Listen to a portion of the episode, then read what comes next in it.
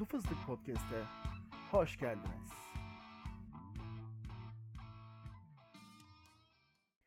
Merhabalar herkese. Gizemli dosyalara hoş geldiniz. Bugünkü konumuz Karadağlı cinayeti. 15 Şubat 1947'de Los Angeles polisi 3925 Norton Avenue yakınlarında bir kadın cesedi buldu.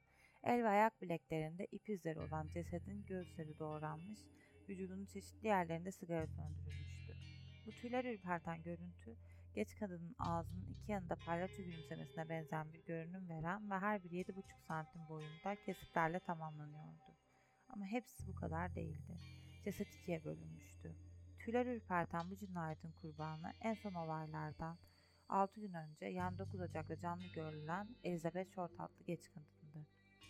Öldüğünde daha 23 yaşında olan bu genç kadın, keskin bakışlı mavi gözleri, gece karası saçları ve sürekli giydiği simsiyah giysileri nedeniyle gerçek isminden çok Kara Darli olarak anılıyordu. Elizabeth Short 29 Temmuz 1924'te Massachusetts'te dünyaya geldi. Pek de mutlu bir çocukluk geçirdiği söylenemezdi. Elizabeth daha 5 yaşındayken bir gün babası Cleo aniden ortadan kayboldu. Polis genç adamın arabasını bir gölün yakınlarında bulduğunda olayı intihar diye nitelendirerek dosyayı kapattı. Ancak bir süre sonra Elizabeth'in babası yeniden ortaya çıktı. Aslında intihar etmemişti ve karısının onu affetmesini istiyordu. Ancak annesi Elizabeth'i de alarak başka bir yere taşındı. Elizabeth daha küçük bir çocukken sinemaya tutku derecesinde ilgi duymaya başladı. Artık tek amacı vardı, parlak bir yıldız olmak.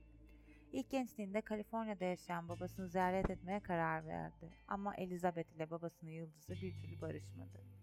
Babasının yanından ayrıldıktan sonra Santa Barbara yerleşen Elizabeth, yaşı küçük olduğu için içki içmekte suçundan tutuklandı ve Massachusetts'teki evine gönderildi. Ama film yıldızı olma tutkusunu bir türlü içinden söküp atamıyordu. 1946'da Kaliforniya'ya döndü ve barlarda garson olarak çalıştı. Short, canlı olarak en son 9 Ocak 1947'de kız kardeşiyle buluşmak için gittiği Dragal Wilmort Hotel'de görüldü. Bundan sonraki günler boyunca kimse genç kadının işine rastlamadı. Polis 15 Ocak'ta ürpertici bir görünüm sergileyen cesedini buluncaya kadar. O dönemde büyük heyecan yaratan cinayeti çözmek için onlarca dedektif geceli gündüzü çalıştı. Aralarında Orson Welles'in de bulunduğu yüzlerce kişi sorgulandı. Ancak polis katili bulmak bir yana en ufak bir ipucuna bile rastlayamadı. Karadağlı cinayetin esrarı aradan geçen uzun yıllara rağmen çekiciliğini kaybetmedi ve uyandırdığı merak duygusu azalmadı. En son 2003'te Los Angeles cinayet masası emekli dedektif Steve Hodel bir cerrah olan babasından kalan eşyalar arasında Elizabeth Short'un çok sayıda fotoğrafını buldu. Araştırmalarını sürdürdükçe babasının da 1947'deki Karadağlı cinayetinde şüpheli olarak sorgulandığını buldu.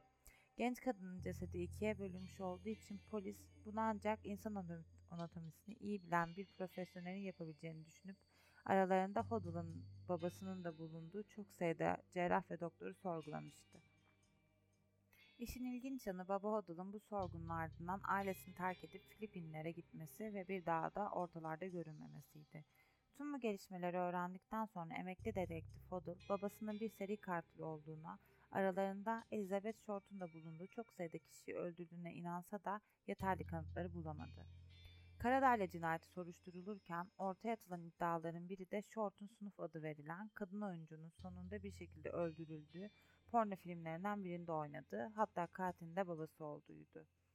Sırlarıyla birlikte Oakland, Kaliforniya'da bir mezarlığa görülen Elizabeth Short'un trajik yaşam öyküsü birçok yazara ve sinemacıya da esin kaynağı oldu.